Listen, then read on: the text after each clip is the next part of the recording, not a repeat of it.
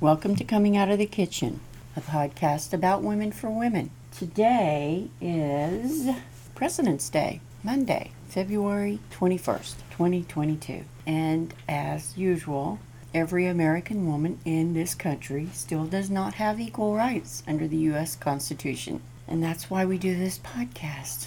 So today we're going to hear a very good friend of mine's life story, and um, we'll go from there. Before we get started with today's podcast, let me tell you about Anchor. Anchor is the platform I use to create my podcasts. It's totally free to use. You just go to anchorfm.com and download the app to your smartphone or computer. It's free. And did I mention you can earn money while you use Anchor? Anchor has many different options to help you create your podcast. And once you're done creating your podcast, you can edit it, add some bling, upload your podcast to seven different podcast listening sites, in addition to your smartphone sites. So, what are you waiting for? Go to anchorfm.com, download your app, and get started today. Okay, so today I am here with Ashley, and she is a co host of a podcast called Afraidish, Uh huh. along with her husband Paul. Yes. And that's a pretty rocking podcast. I'm going to start out. I want to start out with tell us about Ashley. Ashley, tell us your story. Okay. Well, um, I was born and raised in um, a suburb of Detroit, Michigan called Waterford. I had no idea. I'm Yeah, sorry. That's okay. I thought you were a local girl. I'm No. sorry. That, No. That's cool. That's so cool. Yeah. Um, so I was- born and raised in a suburb of, of Detroit called Waterford, and um, it's kind of like if Marshfield and the big city had a baby. a Marsh- lot of Marshall in Springfield or Marshall in Kansas City? Kansas City. It's a big city feeling with a lot of people who think that they live in a small town. Oh, that's cool. that's kind of cool, though, isn't Well- it? Yes or no? Uh, it it leads to some very interesting personality types and um, dynamics. Um, I had somebody who was also from the area that I met down here in um, Springfield, and they said that um, Waterford was the white trash capital Oh, of the state of Michigan. Oh, I got put in Facebook jail not once but twice for saying white trash. Not once, but twice for saying white trash. So, how do you? You you can't Just curiosity. How do you define white trash? Mm, undereducated white people who think that they the world revolves around them. Not to be disrespectful, that's just my experience growing up in that type of environment. Um, we were uh, very close to the Detroit metro area, as well as a town called Pontiac, which is where Pontiac vehicles were made. Right. Um, and so there were there so there was a large African American community outside of Waterford. Waterford was kind of a bubble where they didn't let bubble People of color. Yes. they, they they the people in the town of Waterford did not enjoy interacting with people that did not have light skin. And so I was raised in that environment.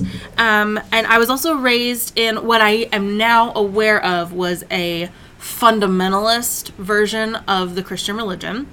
Um, I knew I I've gone 32 years thinking that all Christians thought the way that I was raised to think. Yeah. And it's literally only been within the last few months that I've realized that No. that's not the case. That you can, in fact, be a Christian and not think that particular way. Um, for context, I was raised as Free Will Baptist and um, spent the better part of my existence from the age of like two to 18 inside of a church building in one aspect or another. Um, we did go through periods where my dad would kind of fall off the wagon and we would stop attending church or we would attend very casually. He would, you know, I need a break, kind of thing. I think that that would be a healthy way to think of it, but I don't think that that's the way that he thought of it. I thought he considered himself to be backslidden. He was, he had fallen into the evils of the world and had been corrupted and you know drinking a couple beers on a friday night and watching movies that say swear words in them That's you know just yes, wild yeah, out of control totally. You know, be saved. yeah That was the big thing growing up in our in our small town here in Southwest Missouri was that everybody just laughed about it. It's like, yeah, yeah, yeah, we go. They're out partying on Saturday night, but yeah, we, no, I got to go home because we got to go to church tomorrow Uh-huh. and we got to get saved. can't get too drunk because the lord sees everything and you'd be sweating in the pew the next morning He squirming Apparently, he doesn't see. Apparently, he doesn't see not too drunk, just drunk. just you know i'm a little tipsy no big deal i mean jesus did turn water into wine You know, I don't. I don't want to make fun of God, though. I mean, and seriously, because I mean, I'm not. you're not an atheist No, I'm not going. I'm not running to the church every time the doors open. right But I do believe. Yeah. So I don't want to be too. but I do understand It's- from my upbringing, which I'm tired of talking about on the podcast. is that so, so? Anyway, this is about you. it's more in, it's not god it's the way the people control the narrative around him i'm sorry i was having a hard time finding the words in my head That's perfect. that is perfect. it's my issue is not with God. My issue is with the human beings who perpetuate these very harmful ideas or ideals around I may never know, I may not know until I'm dead, depending on what happens after.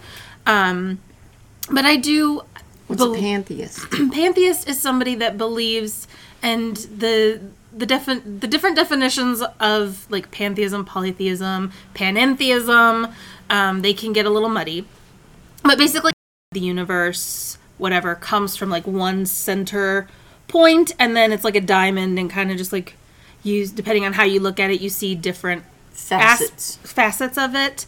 Um, whereas a polytheist, you could be a hard polytheist or a soft polytheist, and they can never agree on anything either. the thing is with religion is it's it should be personal to you and what you feel is the correct and right way, and that's kind of where the agnosticism comes back in.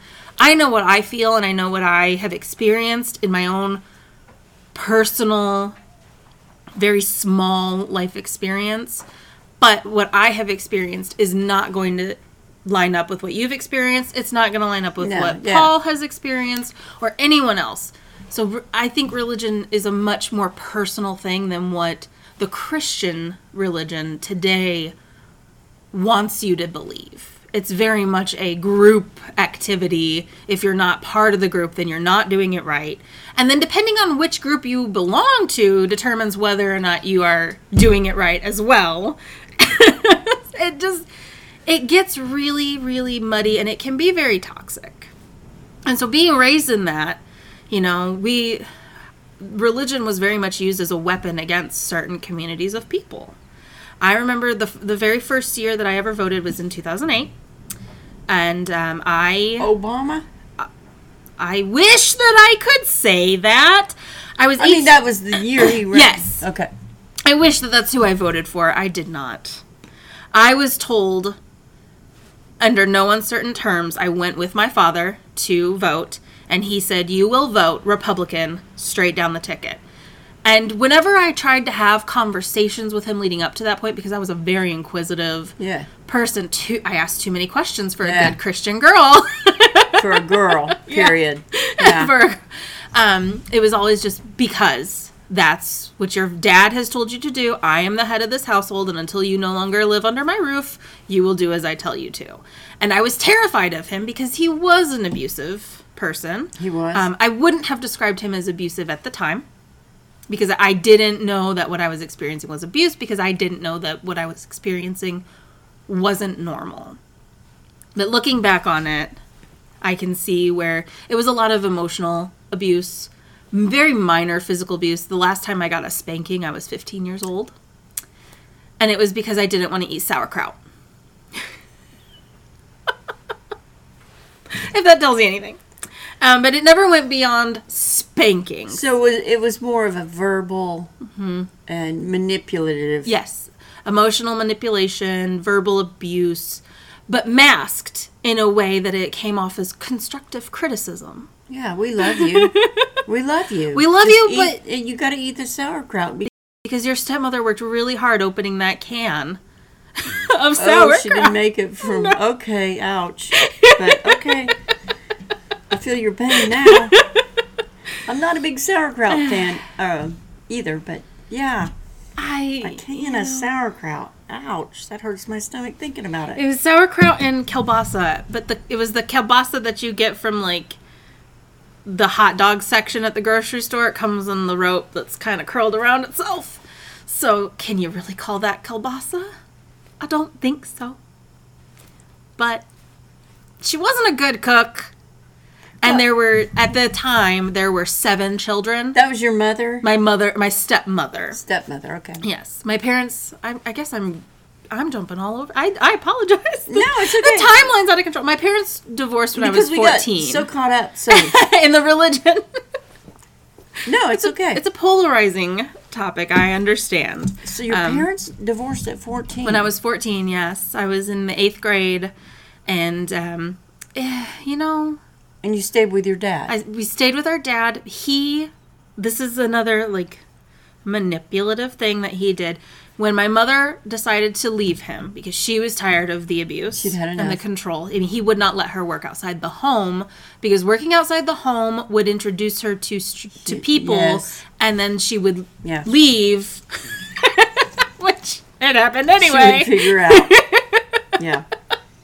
But um, when she decided to leave, she they were they were divorced for about a year when she met who would become my stepfather, and she decided to move down here.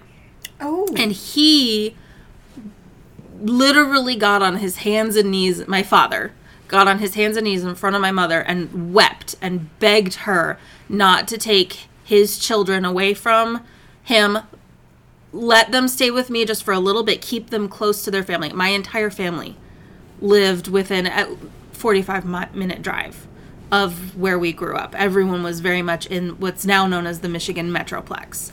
And he begged her, don't take them away from their family. Your, her family, his family, everyone was there. So she agreed. You know, she was like, that's what's best for the kids. They need to stay with their family. Her soon to be new husband was fairly well off. So they could afford to come up she had eventually gotten a job as a real estate agent and whenever she would sell a house she would basically use her commission check to come up and see us. So it wasn't like i had lost my mother. She did everything in her power to make sure that she spent as much time with her children as possible. I commend her like i don't think very many of my issues were caused by her. Is she still alive? she is. She's she's the reason i'm here now but um In Southwest Missouri. Yes. After they had made that arrangement, six months later, he met a woman from Ohio, picked up and moved us all down to Ohio. Which objectively, that it was a four-hour drive from where we lived in Ohio to where our family was in Michigan, but we never made that four-hour drive. Probably twice when my when his my father's So- dad died, and then maybe one other So one this other. whole we got to stay together because the family's here. What's good for the goose isn't good for the gander. A smoke screen. Yeah. Once he. Manipulation, uh, you know. Oh wow. I'm not a psychiatrist. I'm not going to make a diagnosis, Me but I would bet money that my father was a, an undiagnosed narcissist. Um, all signs point that direction.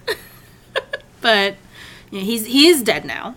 He died in 2012, the same year Keegan was born.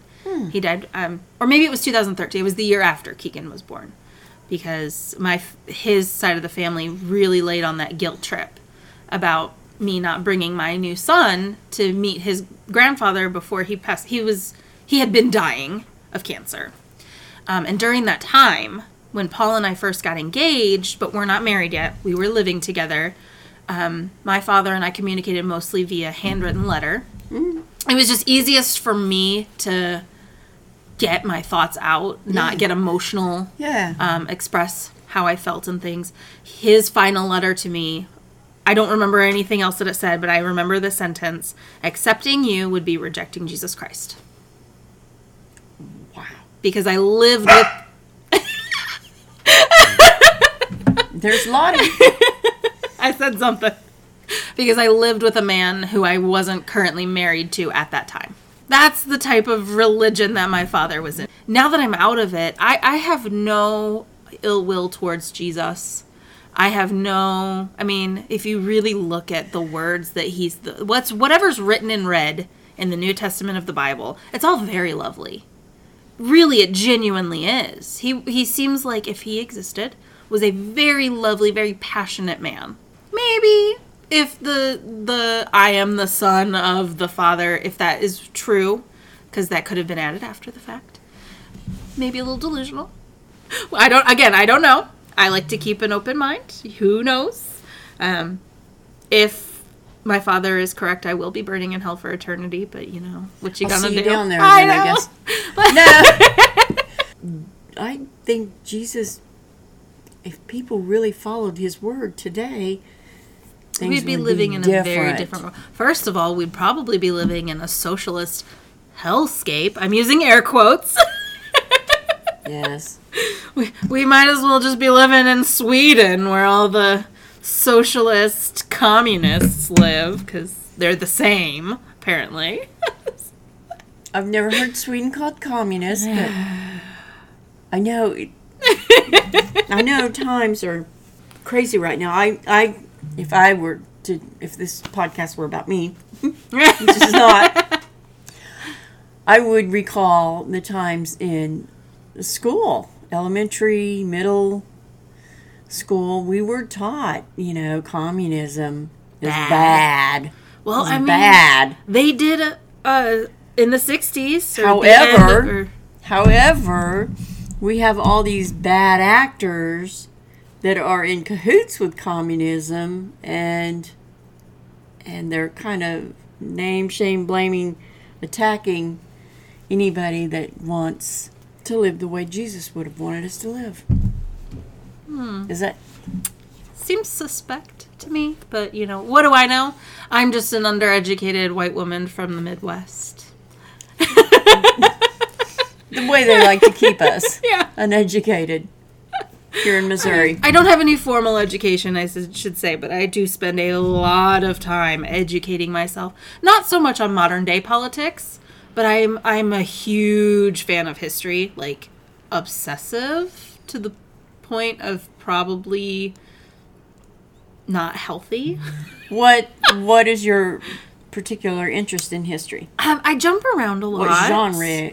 It was um, Tudor history for a while. I was on a, a King Henry VIII kick, um, and and Queen Elizabeth I, that era. And then I'm like, okay, what happened before that? And then what happened before that? So now I've been really into like the um, Bronze Age, Paleolithic type, um, prehistory era, and especially right now, I've been wanting to get more into um, pre-Columbian American, because I say American that way because this wasn't America. They didn't consider this place America. You know, I, I never really thought about that. What did they call it before? Um, I've heard Turtle Island be used in whole reference to the continent, the the northern American continent. Turtle uh, Island. Turtle Island. I I don't know. Where'd they come up with that? I, I don't. I hear that in modern day context. A lot of the I I'm on like native TikTok. If you're familiar with the clock app. I watch, I follow a lot of indigenous creators, and they refer to America as Turtle Island, um, because obviously America holds a lot of trauma for them and for their ancestors. Um, so they always talk about when the Europeans came to Turtle Island or etc. Um, not being a part of that culture, I don't know where that originated from. I just listen and absorb. So I can't speak For on it. that. Yeah. All right, so so you were born and raised in Michigan Yes. Spent four years in Ohio with the stepmom. with the stepmom. Yeah, that was fun. Um, that was probably the most fundamentalist period of my life. Um, from freshman year of high school till senior year when I graduated. The first two years when we moved down there, I attended a, a church school that was run by the church that my stepmother had grown up in Grace Baptist Church in Urbana, Ohio. And um, so I was I was literally in church seven days a week, from Sunday morning, Sunday evening, Monday for school. Then I had volleyball practice two to three nights a week. I hated volleyball. Um, I was told that if I didn't join the volleyball team, I wouldn't have any friends because if I didn't join the team, they didn't have enough players for a team, and then the senior would miss out on Oh. her last year of volleyball. Oh well, they yeah. So- yeah. Yeah, I was forced into that. Um, and then Wednesday night church service, Saturday morning bus ministry. We would meet at the church and then we would all branch off and go knock on doors. Are you going to come on the bus with us tomorrow for Sunday school? You know, that thing. And then back again Sunday morning. Seven days a week, multiple times a day sometimes. See, I sent my, I sent my kids to um, Catholic school, Okay. so I paid tuition for that. I used my tax return every year Hmm. to pay tuition because back then you didn't get to swindle taxpayers out of their hard-earned money to send your kids to a religious school. Yeah. And you know, I I have I don't know if I can I, I don't think I have anything bad to say about the Catholic school other than I was a single mom and I was uh, you know I couldn't get too uppity because pff, I was there out of pity I guess out of pity they would let my kids attend but for the school it was a great education for my kids Good. I cannot say the same. We did not have a bus. we don't. We didn't do bus Bus ministry. and we didn't. I mean, they had to go to mass every morning, but Mm-hmm. Yeah. I don't know. I was I was in I was in deep, and the whole time like I knew that Did I you was know? I it felt like I was wearing a suit.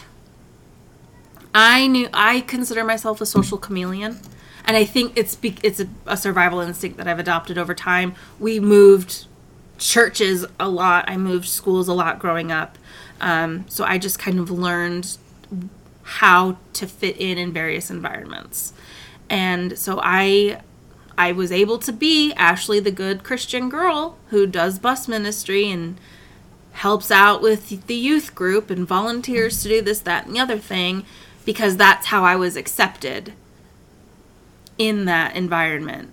But I knew that it wasn't me. I didn't know how to, I didn't know that I knew that at the time. Looking back, obviously, hindsight being 2020, I'm able to s- see and remember things that maybe I blocked at the time. So, any of your um, former classmates ever feel the same way, or do you ever talk to them? Or? I don't really talk to any of them. Most of them were kids that had been raised in church from birth, still attend the same church So unless they've just- moved off. Um, because most of the girls married preacher boys and they move off to get jobs in different churches, you know. And that that was going to be me. It was either go to Bible college or pay me rent. And I said, third option, I'm moving to Missouri with my mom. That's awesome. and then um, you had no idea how bad it was down here. well, at first I, I didn't like, either. I'm born and raised in Missouri, and I am shocked. I am shocked at how different it is now from Yeah. when I was. Yeah, but anyway, go ahead. Well, um, that was kind of my thing was, well, at least there's a lot of churches down there. So I'll be able to continue being a good Christian girl. And then I just never ended up attending one. I I attended probably like two services at James River Church with a guy I was dating at the time. James River is not. Is that? Is that? That's not. It's non-denominational. James River Assembly. Is it? Oh, it is assemblies. Okay. It was because wh- where I come from, all the big mega churches are always non-denominational. They're all non-denominational. Like the one that I went to, it was Grace Baptist, but the preacher would say every Sunday, yeah, it says Baptist on the sign, but we accept everybody regardless. As They marketed themselves as non denominational. So I don't. I just know James River's that big mega church down there. To me, that means non denominational. no, they They are assemblies, yeah. from what I'm told, they they started out as part of assemblies because Mm-hmm. we have the Assembly of God headquarters in Springfield, Missouri, Oh, I forgot about that. and um, James River broke off from Assemblies Mm. of God and started their own church because they didn't like having to send their tithes in. Is what I was. Because you can make more money if you start your own church and collect that. And then you start a gym membership, and, And then, then you tell people not to do yoga because it's satanic, but then you do yoga set to Christian music and it's fine. I'm not salty. I'm not either. it's And- the cheese. We need more cheese. and then it's all tax free. All of it. They don't have to pay a dime. But then you try to be like, okay, your religion supports, you know, we support your religion, not making you pay taxes. But another religion might want that same thing, that same constitutional right, and they're laughed out of town. Like if if I tried to establish a pagan temple, no way would they allow me to go tax free. They'd burn me down before I even got off the ground, honestly. Would you wanna? No. I'm not I'm not a leader. I, I march to the beat of my own drum and if, if you want to follow me, that's fine, but I'm not going to make you do anything. If you like what I have to say, if you if you like Yeah. the way that I think, Yeah. that's cool, but I don't want to be above anybody Right. because that that's when you start getting into that slippery territory where you start putting yourself you become a cult leader and i don't i don't have any interest although that would be a very lucrative career move Yeah. It i have too much of a It would conscience be so Yeah. exhausting. That's it why would they be all so die. exhausting. Jeepers creepers. That's too much work. no, I- it is a lot That's too much work. So you got down here from Michigan. yes Did you go to college? no i didn't no Any college reason? eh, was expensive, and I bel at the time I believed what my dad had told me that I was I was too stupid to go to college. I was supposed to go to college to go for two years and get some shitty little childhood education degree, but the reason I was supposed to go to college was really just to meet my husband. That's why women went to college was to meet their their future Husband. yeah, caregiver, financial supporter. Sperm donor. Yeah. Now, that shocks me because we are different generations, you and I. And my father, I grew up on the farm. Gosh, this podcast is not about me.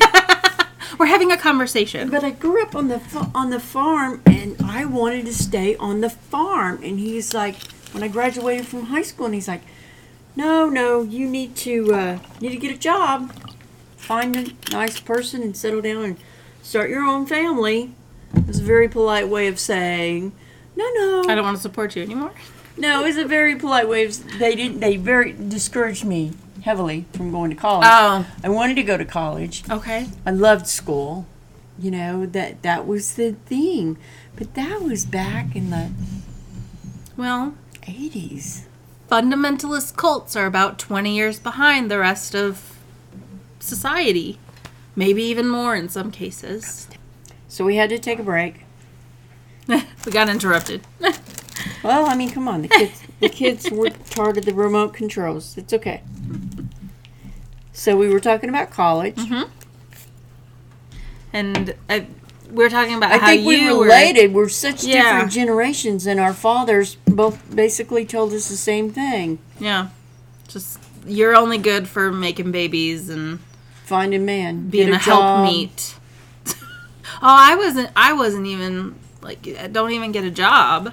I mean, I worked at. I worked at Wendy's, make my own money because they weren't going to pay for anything that I wanted. They made me pay for everything myself. But it was long term goals was to get married and be a stay at home wife and mother, and that was every female in that community, that was what they did. They went to college, got an education, and met a preacher boy. When did you graduate? I graduated in 2009. That's ridiculous. Because the women's suffrage mm-hmm. and Oh, feminism was a four letter word in my household. Feminists were evil, Satanists. They were trying to destroy the world. They were man haters. I don't know how to follow that. I mean, I could probably agree. But I was just thinking that, you know, that was. I've read so many books. I'm just, I'm cramming these books, reading them so fast, and I, so fast that I'm, should be taking notes so I can remember because there's mm-hmm. so many. And, you know, that was the theme. Yeah. Forever. Yep, but Forever. 100 years ago, last August, women got the right to vote. Mm-hmm. the worst thing that ever happened to America, Women voting? Mm-hmm. Who told you that? Your church? my dad. Oh. women voting is is a joke because women are too emotional to make logical decisions. I'm sure if he was alive today, I mean, he's very much whatever Ann Coulter, you know, she believes that women shouldn't have the right to vote. They they should be allowed to run for office, but they shouldn't be able to vote. She said that. How stupid is that? You don't want me to be able to vote, but you want me to be able to run for office? What the fuck, excuse me? No, that's even fine. is the point of that. She said that? she said that. You know, it's something else. And I, I she said that back probably during the 2016 campaign. oh. Um, it's it's been a while. I remember. I I can very clearly see the room that my husband and I were sitting in when we heard that statement, and we just both looked at each other and went, "What the fuck." like who what how does that make sense this was just like did the did the woman just hear what came out of her mouth kind of like is is she really that dumb How old is she? Do you know? 50s ish Sorry. No. she's Seriously? she's pro- i would say she's if i had to guess i don't know her birthday if i had to guess i'd say she was born close to the same year my mother was born my mother was born in 69 Okay, so. we were talking about. Ann coulter I understand that, but, Okay. but we were talking oh, about. oh before that I'm looking up. I'm looking up Ann Okay. as soon as my. Here we go. American conservative media pundit, author, syndicated columnist, and lawyer. She oh, became Oh, she's a known as a media pundit in the late 1990s, appearing in print and on cable news as outspoken critic of the Clinton administration. She was born, oh my word, have mercy. She was born December 8th, 1961. okay oh okay so she's almost 60 She got a lot of Botox. is 60 60 61 will be what year is this this is 2022. 2022 so she will be 61 this year gosh you know she in all fairness this is the esthetician in me she has great skin for a Education. 60 year old No, she doesn't. Look at that skin. Oh my gosh, that is so no. Seriously, that is not good skin. that's a bad picture of her she does she has Listen, very education. Cornell University, University of Michigan. Ooh. Not not blue and gold. If that's not a reason to be fans of the Spartans, I don't know what is. But at least they didn't let her in. You know, I don't know. I Okay, so anywho. let's get back to us focus. because we haven't even talked about your podcast yet. yeah, I have ADHD. We probably won't get there. I think I do too. no, so college, get pregnant, wasn't gonna Mm-hmm. Okay. happen. Yeah. So um, I decided instead of going to college, which I was going to be expected to pay for myself, and two years at the college that I was expected to go to, which is I don't even remember the name of it. It's in North Carolina somewhere. Mm. I was yeah, yeah. Um, it was going to be like twenty thousand dollars for two years of a private Baptist college, and I wasn't even going to get a real degree because the college wasn't accredited. I was going to get a certificate that basically would have allowed me to teach kindergarten at a church-run elementary school. So, doesn't the church pay your tuition for that, or do you have to campaign for it? Or No, it's all you, you could get a you could get a grant through the ministry, but mostly it's out of pocket. Almost 100% out of pocket unless you got a scholarship. And I I said grant, I meant scholarship. Yeah. so I didn't go to college. I moved down here to Missouri instead because my mother said, "You know, if you move in with me, you won't have to pay rent." And I said, yeah, I'm down for that. And I missed her anyway. And so I moved down here and I experienced what I should have been experiencing all along, which was a normal. I'm going to say childhood because at the time I was still a child. I was 18. I probably intellectually I was probably 16 or 17 because of the years of not getting an adequate education. Everything that I was taught the two years I went to the the Bible school was biblical everything. Biblical history, biblical science, creationism. I wasn't taught anything that would actually help me in the real world. So, I was very young, very naive, but I started like meeting people down And- here in Missouri. yeah and and hearing other perspectives from people and i started working a job where eventually i At met Wendy's? the man that no at, at price cutter i Oh. worked at wendy's when i lived in ohio Oh, wendy's down here wouldn't hire me um, i got a job at a grocery store price cutter and i met the person who would eventually become my roommate who she was a psychopath but that's a different it was a different situation. Um, and then I met the person who would eventually become my husband at that same grocery store. And I, I experienced other perspectives. And I started. This is embarrassing.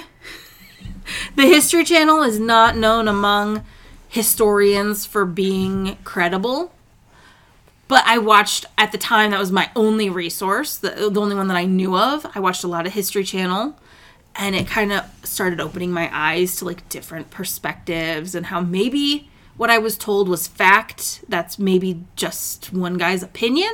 And so I started seeking other opinions and other places and learning all these these different things and perspectives and learning from other people's experiences and realizing that life isn't black and white. how did you find the History Channel? Do you remember? It was probably well, it was probably whatever was on Netflix from the History Channel, documentaries and like various things. Oh, yeah, yeah. Ancient aliens, which we're not gonna. That's Another podcast. uh, it's a it's a TV show. Ancient aliens. Never heard of it. No, good. Don't watch it. It's garbage. It's basically white supremacist propaganda. Are you serious? Oh, it it's not presented that way but when you boil it down when you look at the different like it's always non-european civilizations that they're saying oh the egyptians didn't build the pyramids aliens did. Oh the oh. mayans didn't build their civilization the aliens did basically because those people were of dark skin. Yes, and there's never a oh um the British didn't build Stonehenge, the aliens did. There's not a theory about that. Maybe there is, but I never saw an episode on that. And any actual historian that I've ever heard talk about ancient aliens, they will tell you the same thing. It's basically white supremacist propaganda with a pretty bow. But I do, I give it a little tiny, tiny, tiny grain of salt worth of credit because it did help me open my mind that things aren't always Well- one person's opinion. Find the the history behind things, and that's what got me on my history kick. And the more I learned about history of all of humanity, the more I realized that religion. It's only been recently that we've had a monotheism. Um, Judaism was the first, I believe. Um, the Egyptians tried it, but it only lasted 20 years. What's a mono? one God. M- mono, one, poly, many. Um, most up until the um, Israelites picked up Jehovah or Yahweh or whatever, um, it had always been polytheism Oh, uh, throughout human history. And then the Israelites, Moses. Yes. Moses, don't make me get my Bible out. you I can do it. Moses went on the mountain and received the message from God. And I don't know, maybe it had been happening before then, but this is like the big event where God gave him the Ten Commandments have no other gods before me. And that was the big start of monotheism. And they were a very small cult at the time, and it just grew and grew and grew and grew until Jesus' day. And then Jesus did You his said thing. they were a very small cult. These people that following Moses. Yes. they were a cult. It was, I mean, I would classify them as a cult. They were following Moses, one man, as their charismatic leader. It was probably not a i don't know how many numbers there were, because they, they consider them the nation of Israel, but it's just the people that were sl- enslaved in Egypt that were freed by Moses. I don't know what was going on before then. I my his my history in that aspect. I I do apologize if I am saying something inaccurate. Don't at either of us. I don't have nuts. This is all just what I'm pulling out of my ass right now. So Look. the thing is, you that you came out graciously all the way out to my place. and we were supposed to just talk about. we're having a theological discussion. I'm We're just so supposed to talk about you know your life story, which that, this is part of your life story. This which is part of my journey, Lynn. And if you want to edit any of this out, I will not be offended. The only thing I'm going to edit out is maybe if I can when Lottie was barking. Okay. I know that No, what because I'm I'm I'm enjoying this conversation, and this is what it's all about. Is just hearing women's stories, and I can, you know, this is my this is where This I'm is at right now. This is what I'm consuming is I, I'm I'm currently mid deconstruction process. So I I officially considered myself to not be a Christian 2013, 14. Hmm. I was I I considered myself to be a Christian, but I understood that I had been backslidden up till that point. And then I eventually was like, yeah, I don't follow this anymore. Like this. d- can you this be a doesn't- Christian and just not follow what you were taught? yeah. I I I considered myself a Christian in that I still believed in Jesus Christ as my personal savior, but I didn't go to church and I had I I considered myself as what now I think would be described as a progressive Christian. Um very open-ended on things like I I love Jesus, but I've I don't heard know that term before. That's pretty cool. I don't know if the doc, you know, doctrine is fact type of thought process. And then I eventually was like, you know, I I don't resonate with Christianity at all anymore, and I was an, just an agnostic for a, a short while, probably a couple of years, and then I found witchcraft, which led me to paganism, which is where I am now. So I don't know if that's scary to any of your listeners. Most likely, most likely. We're not evil, warty, green skin. No, just no, just describe what paganism is. Then, so for me, I cannot speak for all pagans. That's you have a club? Do you Mm-hmm. do you meet every no. Thursday, Saturday? Because you don't want to do Wednesday, Sunday. Just trying to think. No, I would be what's called a solo practitioner. I I create my spiritual practice. I read a lot of books. I consume a lot of content from other pagans like on YouTube podcasts, things like that. And I just kind of what I feel good about, I give a try. If I don't like it in practice, I don't do it. So for me, it's very and this is very recent as well. I'm very much about like dirt. I like that. like what what would our ancestors have done as a spiritual religious practice and i'm talking about our neolithic paleolithic bronze age ancestors how would they have interacted with quote divine energy And for me, it's a lot of like just kind of. Do of we think listening. they cared back then, or were they just? Yes, they did. Oh, okay. Yeah, they Okay. they did have religious. This was kind of the beginning of religion. Go black. Go. Go Bekle, Tepe. Did you hear that? She just spoke. she just spoke which I words? was spoken, speaking in tongues. Gobekli Tepe, I believe, is in I'm just Turkey. I believe it's in Turkey. Is as of right now the oldest um, city town that they've ever discovered, and they believe that it was built primarily for religious purposes. It, it was where the hunter gatherers would kind of gather, do their sacrifices and their ceremonies, and then they would go back out hunting and gathering from there. And then eventually started settling down, and farming was kind of starting to What happen. year was this? 6,000 ish years ago, give or take. Okay, I'm just checking. just Um, checking. So, anywho, I, ch- I just try to think like how would my ancestors have interacted with the divine, and uh, you'll never know for sure, one hundred percent. All we can do is speculate based on what very little material evidence they left behind.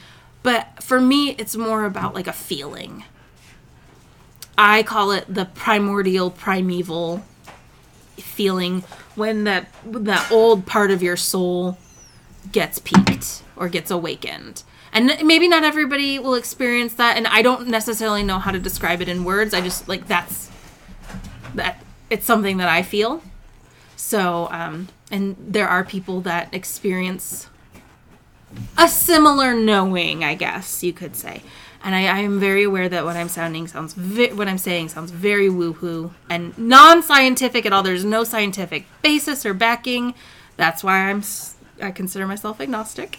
Doesn't it sound kind of woohoo when somebody said that Mary was a virgin and God impregnated her? Listen, my whole thing about I'm that just saying, no, no. I get uh, 100. as percent far as having faith into believing that something actually happened. Mm-hmm.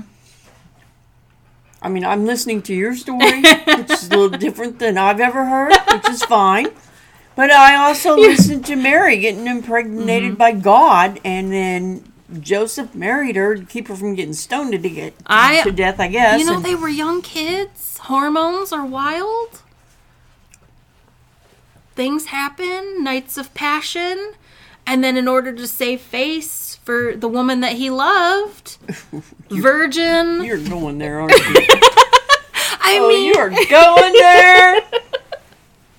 I don't know. That's some people say that she she had an affair with somebody else. I personally, I'm like, you know what? What if it was just two little lovebirds?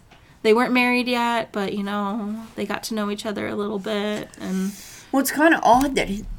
Here we go on religion again.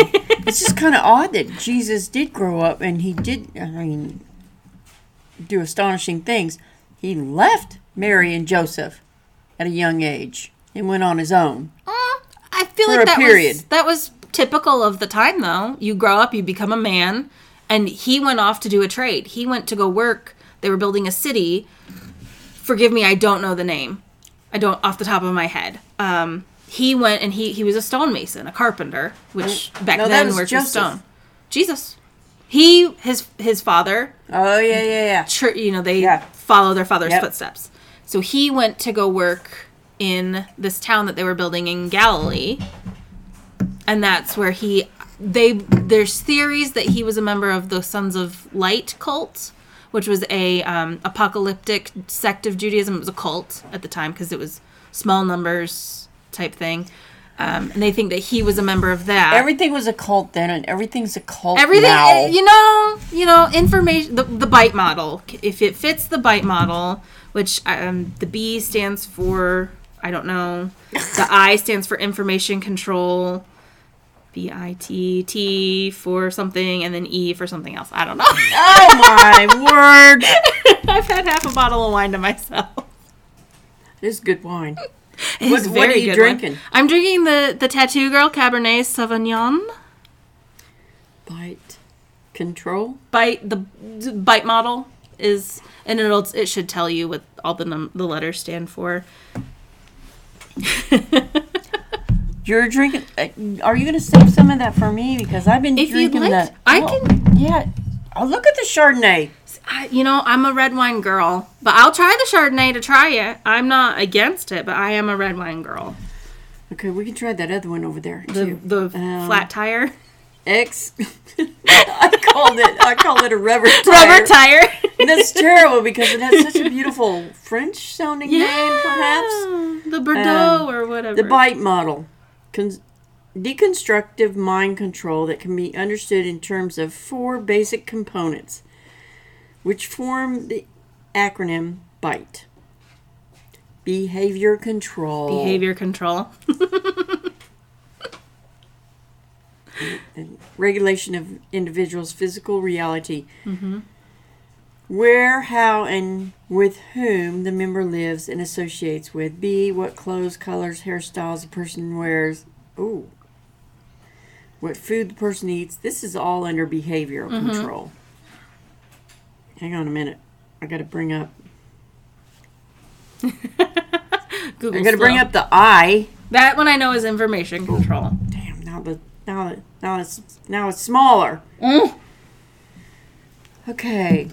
Major time commitment required for in- induction session, sessions and group rituals. Need to ask permission for major decisions. Mm-hmm.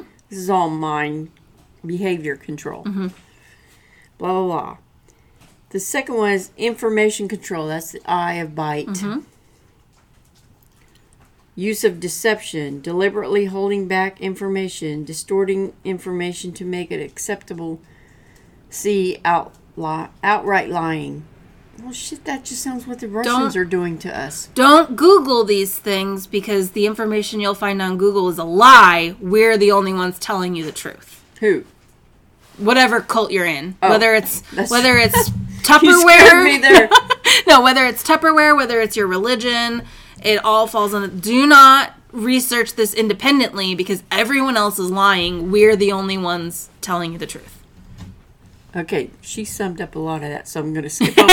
I'm going to skip over a few and go down to number four. Spying on other members is encouraged. Mm-hmm. That Jehovah's Witness and Mormons do that a lot. Pairing up with a quote buddy system to Yep. monitor and control. B. Reporting deviant thoughts, feelings, and mm-hmm. actions to leadership. Five. Extensive use of cult generated information and prop. Holy crap. Okay, here's the T out of bite. T is thought, Thought control. Need to internalize the group's doctrine as truth. A. Map equals reality. B. Black and white thinking. C. Good versus evil.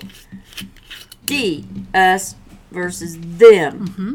Well, this is just cult and doctrine, Yeah. right? E. Out of the BITE acronym, emotional control.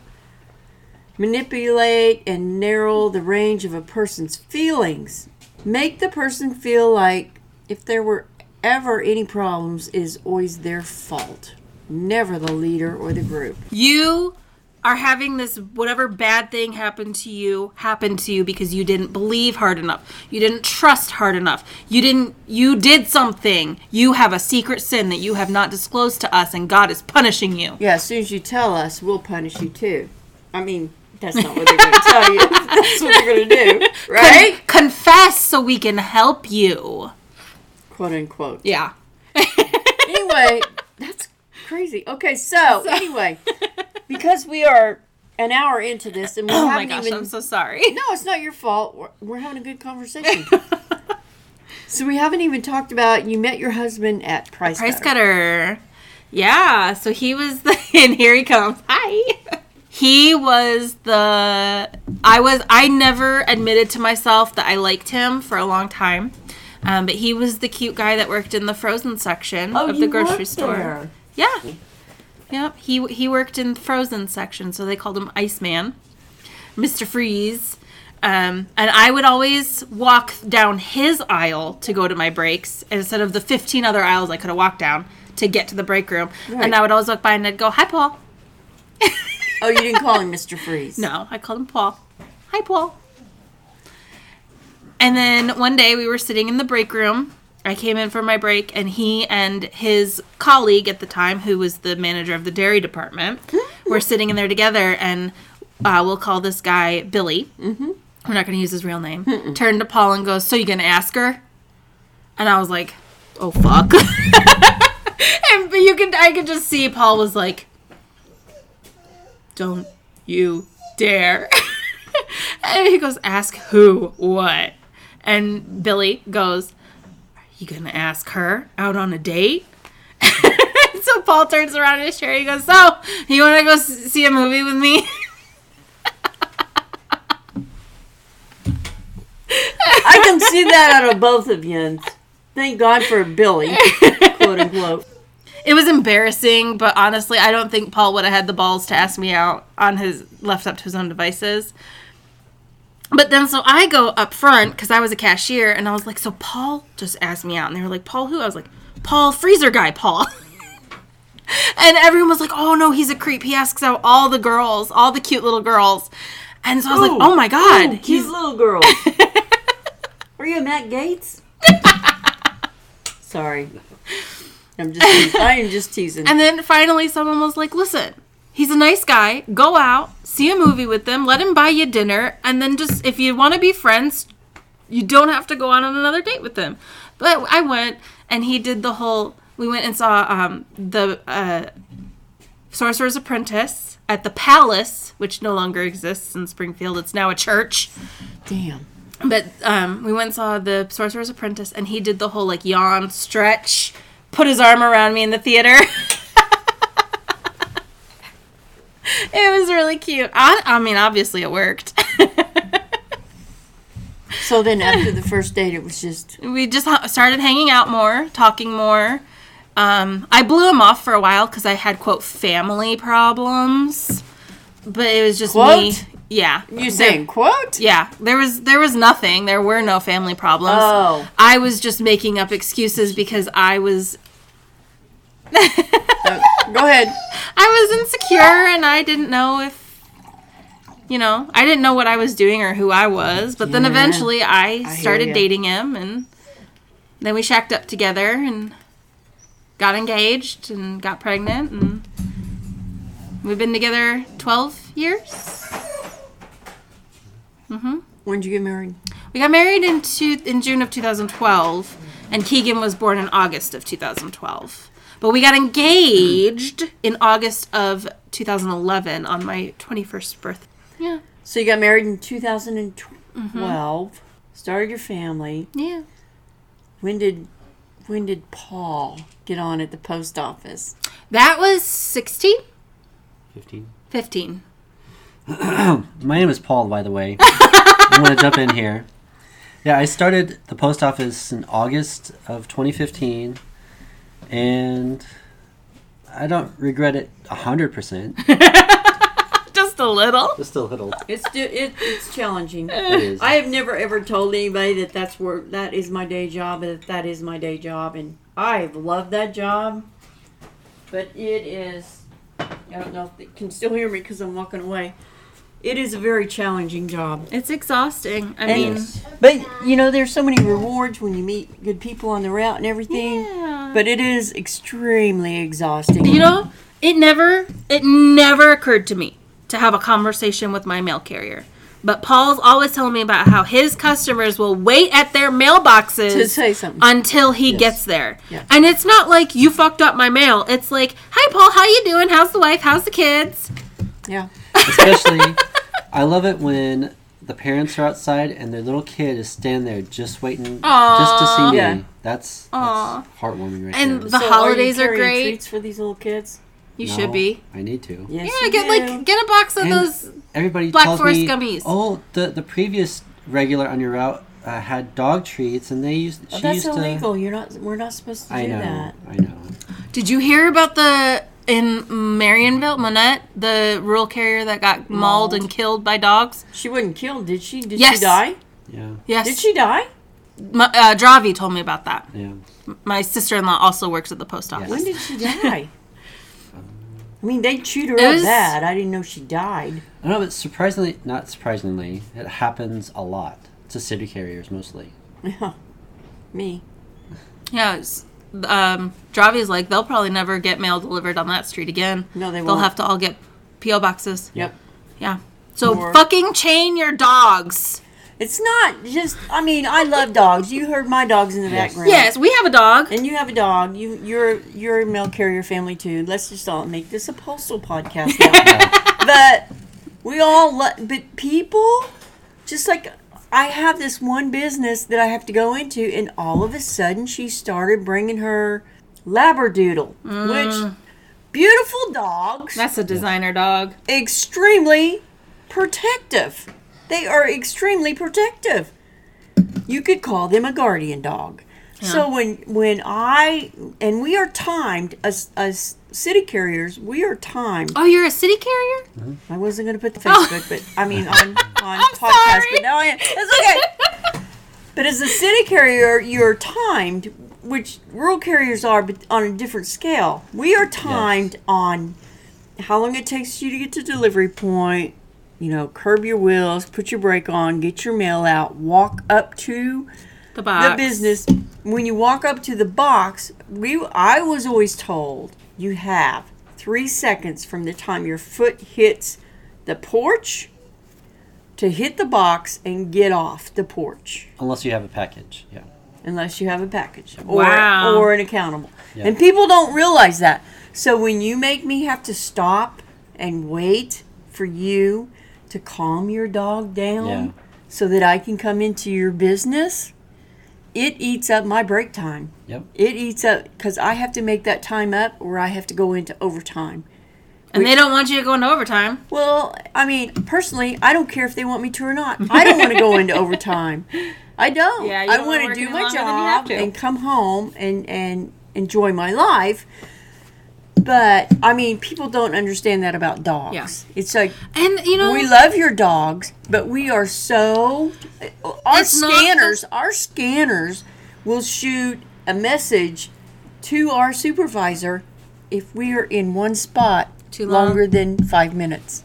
So our scanners have com- uh, cameras and microphones on them. I don't even take mine in the then your bathroom anymore. supervisor needs to call that business that that's I'm, uh, I'm going to say this very very loosely problematic repeatedly causing you to spend extra time they your supervisor needs to call that business and have a conversation with that business owner and explain to them my mail carrier is being negatively impacted by this set of circumstances That all sounds great, and it probably would have worked 15 years ago. Yeah. But in this day and Oh. age, in this day and age, everybody is the customer, and you will bow down right. to them. Yeah. And and so it and it's always he said she said. Yep. So, but it's I mean that's just nasty. Anyway, getting back to you. You met your husband. He's Yes. a rural carrier. Yes. Now everybody knows I'm a city carrier. I always used to just say my day job. But um So I met Paul and we shacked up, had a baby together, and then I was ti I was so tired at the t- I had just been I just had a baby, my oldest, and then I got laid off by my job at Chase. Because of a set of circumstances that were 1000% out of my control, I had been through a name change because I recently got married and when I changed my last name, I lost all of my inner office communication methods. I was locked out of team chats, I was locked out of emails, I was locked out of everything. So, any changes in policies, if my manager didn't print me out the email that I was not able to access, I was unaware of changes in policies. And in the baking industry, policy is God. The IT department, baking. it Chase Banking. banking. Sorry. Okay. They're getting the dogs excited. Oh. Okay, so Anyway, in in the banking industry, policy is God. If you don't follow policies, you get three strikes and you're out. My manager would call the IT department to help me try to change everything so that I could have access again, but they would come at 4:45 and they would stay till about 4:50 and then they'd be like, "Well, we got to pack up cuz we're out of here at 5." and then they would leave. And that went on for about six months. And then finally, I had a meeting with my manager, and he said, You made three mistakes. We, You're out." You're out. So you met Paul. You got Yeah. fired from Chase Right after I had my baby. and then now you guys have a podcast, Yes, we do.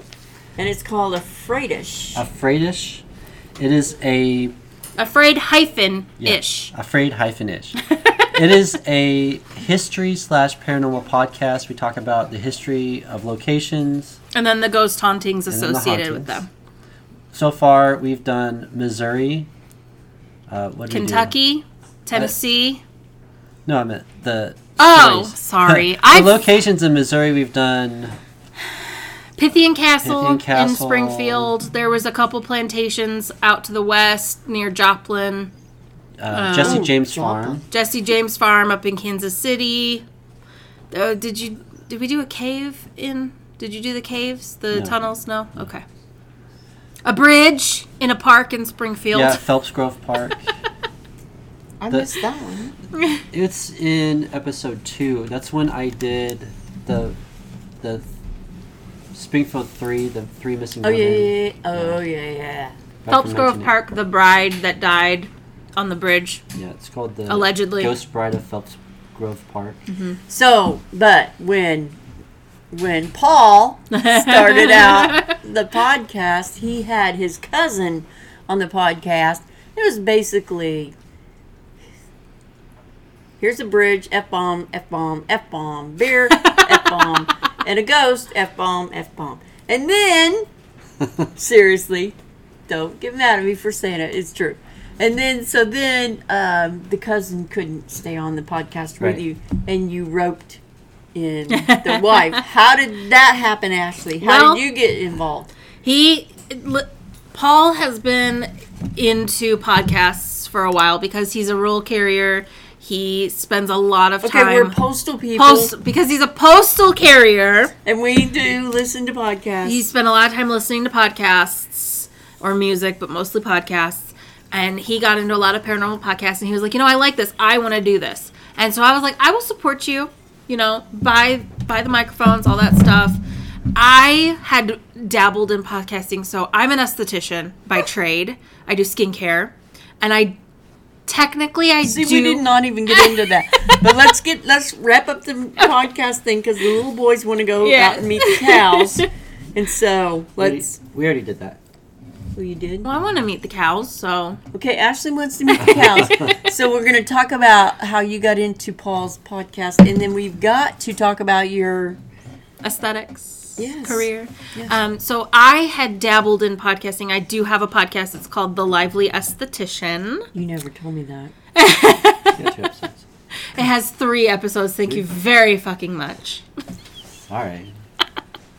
And so I was like, well, you know, I I've done a podcast, use Anchor, do all these things. And his cousin was basically like, your wife's crazy. She doesn't know what she's talking about. You need to buy all this expensive equipment because he's a musician. He is in a band. They do recordings and things like that. But what it's different when you're doing a po- especially when you're Yeah. starting out you're not making money Yeah, no. you don't need to invest in a, a bunch of equipment you don't need Yeah. a mixer I don't have a I don't have a splicer here. yeah it's just And so- I hate Zoom.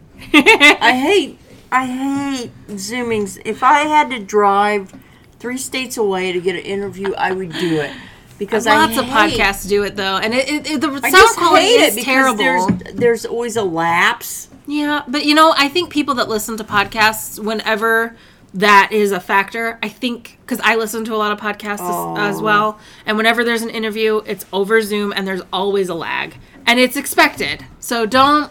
It's not you. I think listeners just kind of accept that as fact. I do. I mean, Yeah, like whenever I listen to a podcast where there's an interview, it's shitty. The sound quality on one person's end is always shitty. Somebody's always talking over somebody else because there is a delay. You just it's just a part of it. It Yeah, sucks, it but it stinks. is. It stinks. But anyway, so you have your own podcast, I do. and Paul has his. But Yes. you got into his. Because the cousin decided it it was just too much. He, you know, it was too much work and it is. It's a lot of work. You have to research and write and do all these things and it's a lot of work, which is why it's so hard for us to get episodes out. He works full time. I work right now part time, but it is full time because I run my And own you've got business. the boys. So I'm I'm got young physically children. yeah. I'm just I'm physically doing something all the time. I I and then when I am not doing something, I'm sorry, but I want to spend time consuming content that I'm interested in and not researching something that maybe for me ADHD if my brain doesn't want to do it, my brain's not going to let me do it. Um, and that's just something that I have to struggle with. But I enjoy doing his podcast. It's I think it's fun. I I don't think that I'm good at it. Everybody likes her. I think I'm an idiot and I think I go on too many tangents and I put my foot in my mouth because I'm that liberal, loudmouth, bombastic I did female. not know how you became a liberal after this upbringing that you had. Oh my god. Defiance. oh my gosh. I am very I'm too liberal. I'm too liberal for liberals. It was also it was always so funny because my father, you know, here it is back about me. It's okay. We're having a conversation. My father grew up in southern Missouri on a farm, the mm-hmm. family farm.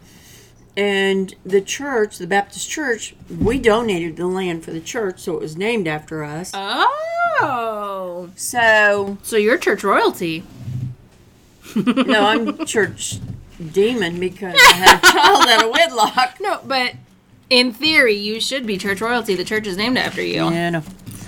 Anyway, so um, we were always taught, like, okay, we weren't taught vote Democrat, vote Republican. We were always taught that there was a, an occasion when food stamps were brought up in our family, and my parents said, "Hey, that's for people who need them. We don't need them. We have food here. We grow food. That was never. we we grow food here. We don't need food stamps." And then there was a thing about uh, welfare, food stamps, and my parents said, "That's for people who need them. We don't need them. We grow our own food." Mm-hmm. But they never badmouthed the people who had to be on them. To be uh, not a homesteader. I think I'm kind of I'm I'm coming to terms with the fact that I don't necessarily need a full on homestead, but I would love to grow a garden that at least three months out of the year helps put food on the table for my family. I'm obsessed with heirloom fruits and vegetables. Do you go to down to the baker's thing? I buy their stuff on online. I've, Have you never been to We've there? not No. been. We haven't had an opportunity. Oh, We want to go. We want to go. I think I'm gonna make a point to take some time off. It's like This the first, summer. It's like the first uh, It's in weekend in, March, May. May. Okay. and then it's every first weekend in every month. I know but you the can- big festival, Yeah. which I go to every year. Do I- you? Well then, let, let's let's plan, and I'll just, we'll take time off because I work weekends. I work his days Oh, off. right. So, but I can. I'm to the point now where my business is steady enough that I, I don't feel guilty taking a Sunday off when I need to, when I want to, when I want to, not when I need to, because I deserve. I think it's like days Sunday, off. Monday, Yeah. but we always get Sunday off of work. So- just, I can always take Monday. It's just past Rogersville. There's, I mean, no, it's way past Marshfield or Rogersville. Okay, don't tell me that. It's just past. Mans- okay, it's Mansfield. It's in Mansfield. I know. It's in North my of. Mansfield. It's just past Rogersville. It's Okay. not that far. Let me tell you, the first time I went to it, it was incredible because the the owner is there every year. Every Uh-huh. year he's there. But the first time I went, I did not. It's like gates open at ten, so I'm like, okay, I'll, I'll leave it. Do like- people camp there? Yes. Yeah. Okay. There are people from Canada.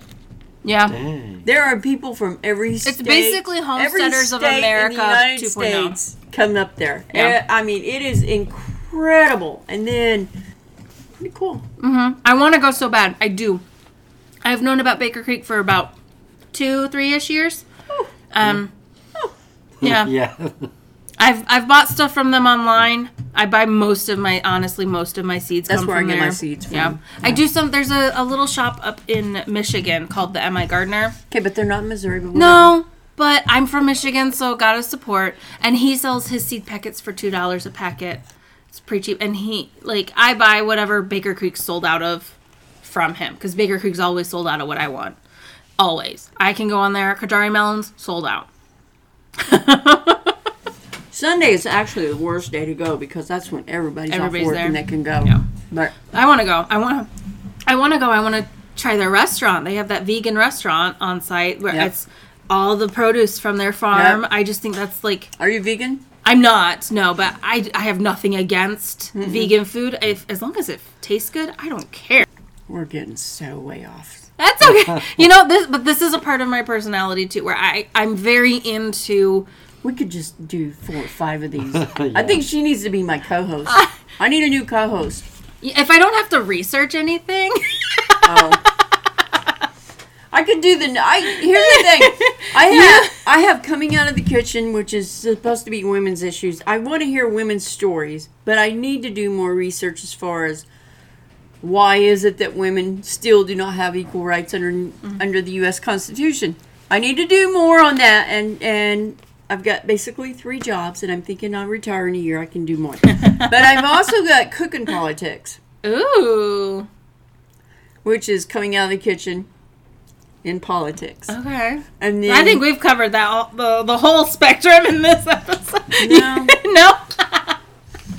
and I researched the heck out of the pol- political side of it. I mean, if you want to sit down and be a co-host, You you know what? I'll You- bring the research, I will and I'll react. and then you just react. as long as it's not it's not offensive. I fully understand. First, first of all, I am Caucasian. I know that's that's I don't like that word to describe white people. I'm European. Um, oh my god! I gotta stop you right there. there's a whole I lot gotta of stop you right there. I just started. I'm gonna stop this.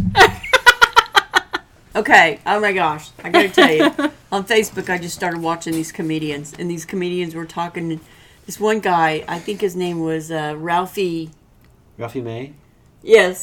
Paul knows the comedian. Rest in peace, my friend. Did he die? Yes. When? Uh, last year? Or, it's been a minute. That is so sad. He was so brilliant. Uh, he was. He died he was so extremely. young. He was well. He was so overweight. yeah.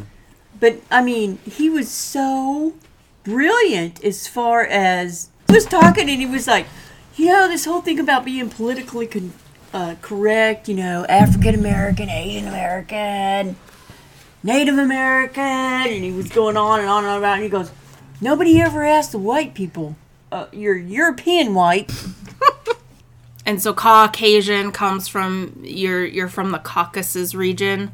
I am not anywhere near them. I am Scanda fucking Navian. So basically, she's neon white. Yes. In America, don't know how to spell Caucasian, and they said, no, we're just white. Yeah. Because we can spell white. There's this uh, indigenous creator on the Clock app, app TikTok. His his handle is Modern Warrior. White people hate him. I love him because honestly, like the the indigenous American experience will never we will never know the generational trauma that they have experienced and are still experiencing every day at the hands of European colonizers. I'm a colonizer, and I, you know, I'm I. You're not. Your ancestors. No. I- yes. Yes, but I'm still here. I'm on stolen land. There's not a whole lot I can do about it.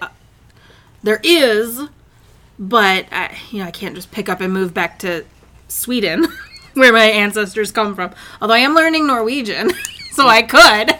I'm not into like I'm not that's that would be Gaul. I, Gaul is fine. This the Germany, French, Switzerland, Alps region. That's fine at all. Um, I'm I'm more suited to a colder climate. You are? yeah, I am not. Me neither. I would I do. I hate snow. I hate winter. I I would do just fine in the Nordic region. I live in Wi- Missouri where the weather is bipolar. Yeah, I'm just- Literally. yeah, I'm I'm 75% Swedish. It comes from both sides of my family. I am Hungarian. I'm a quarter Hungarian.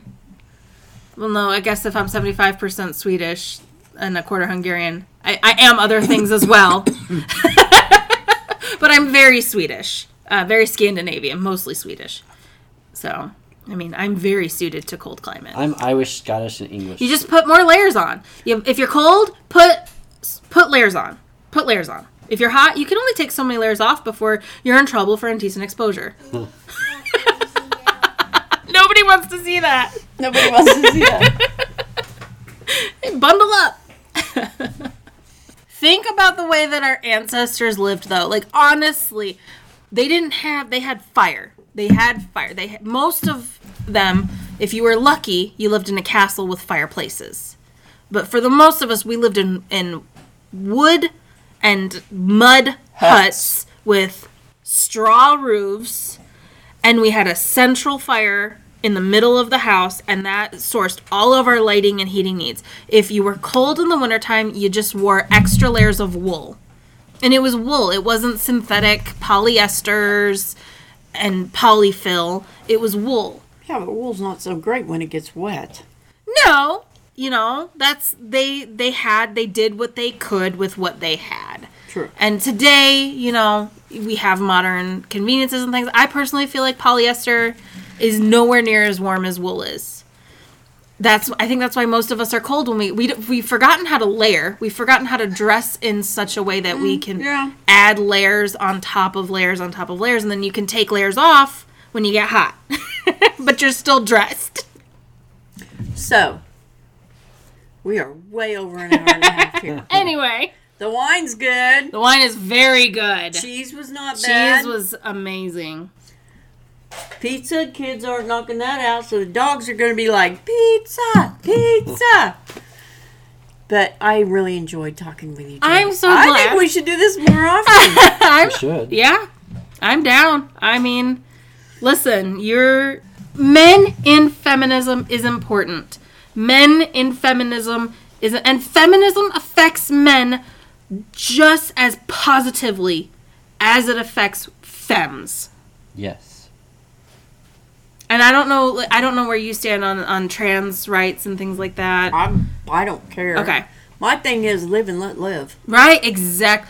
When women have more rights, when when when cis women, when trans women, when trans men have more rights as people, when women of color, when men of color have more rights as people, the entire society is it's just better for everybody We were except for the two people at the top, the Donald Trump and the Jeff Bezos and the okay, three people, Elon Musk. Those are the only Basically the people that suffer 1%. negative quote consequences mm-hmm. from feminism. Yeah. But they don't. But they if feminism was in its full form, they they would their life would be very mildly affected. Instead of being billionaires, multi multi multi multi multi multi multi multi multi billionaires, they'd be two or three billionaires, which is still more money than they could spend in their entire lives. So, um, Bezos' ex wife is just pretty much gifted all her money away. Yes. Am I correct? I. Is she remarried? she's. and- I think she's rich as she is. She's an amazing person for donating all of the money that she's getting from him. She's put it up into She- different. I Yes. bet that makes him so mad. It probably does I don't think it. I think he's too narcissistic to even. care actually. Because he's still making. He's still making. Billions of dollars a day. To be honest, it would cost him more money to bend over and pick up a hundred dollar bill than to just pass by it. Mm-hmm. That's true. It is. All right, so I'm going to wrap this up, and then we are going to talk because I've been taking notes for cooking politics, and I need a cooking politics person. Oh, you can talk. That's, That's, my crotch goblin, yes. Killian, Killian, yes. he's so cute. He is, really. So we're going to wind this down. Okay. I I genuinely apologize. I For can what? be you know, I don't know. Something's gonna offend somebody. That's not what I was going to apologize for. It was like the long. It's like, hey, wait a minute, let me look this up. You know, it's I- like you know, those are the kind of things I apologize. I don't apologize for people's opinions. You know, no, but not everything that I said was 100% factual, and I realize that. But I don't, when especially when it comes to like the historical content and stuff. I don't have notes in front of me, so I'm not gonna get everything 100% accurate. So if you're like a, a mansplaining historian, save your breath, save your thumbs, don't Send type us an that. email. Send us an email at coming out of the kitchen pod gmail at gmail.com. Coming out of the kitchen pod at Gmail. gmail.com. Let us know how much you hate us. and for How those of you who don't hate us, send us an email at coming out of the kitchen pod at gmail.com and tell us how much you love us. And if there's anything that um, you want to get clarity on, that's something that I said that you want to fact check me, please feel free because I know that I'm not 100% correct on everything that comes out of my mouth because I say a lot of things and half the time I don't even hear what comes out. And before we get into hour two of this podcast, let me remind you to check out the uh, Afraid. podcast Afraidish. Afraid hyphen ish. Podcast. Basically, anywhere you get your podcasts, uh, Spotify, Spotify, Stitcher, Apple, Apple, Amazon, Finally, Apple, or Google. Anchor. Hey, look, Anchor. Anchor. puts it up in seven different Yeah, Yeah. venues. Several. It's afraid Hyphen. hyphen Hyphen ish. yeah, and uh, Don't be afraid of the dark. Be afraid ish of what's in it. exactly. Don't be afraid of what's in the kitchen. Be afraid of who's going to come out of it. And who's holding the and knife? if you want to get a hold of us, uh, afraidish podcast at gmail.com, afraid hyphen ish podcast. It's the dot com. mendacity. He's taking over. Go ahead. Only because I have a penis. Yes. I have to take over. Okay, go ahead. I'm done. No, finish. It. I cut you off. We're also on Instagram. He has a, an Instagram account. At afraidish podcast. Yeah. Me, I love it. I Quite a few people- Instagram is my of happy place. Yeah. Okay. Yeah. Yeah, You can Facebook and Instagram at afraidish podcast. If you want to check out the evil woman Me? that was no me, Oh. um, I'm also on Instagram at lively underscore aesthetics underscore. That's basically my username across all platforms. So lively aesthetics. Hey, from coming out of the kitchen. Have a great day.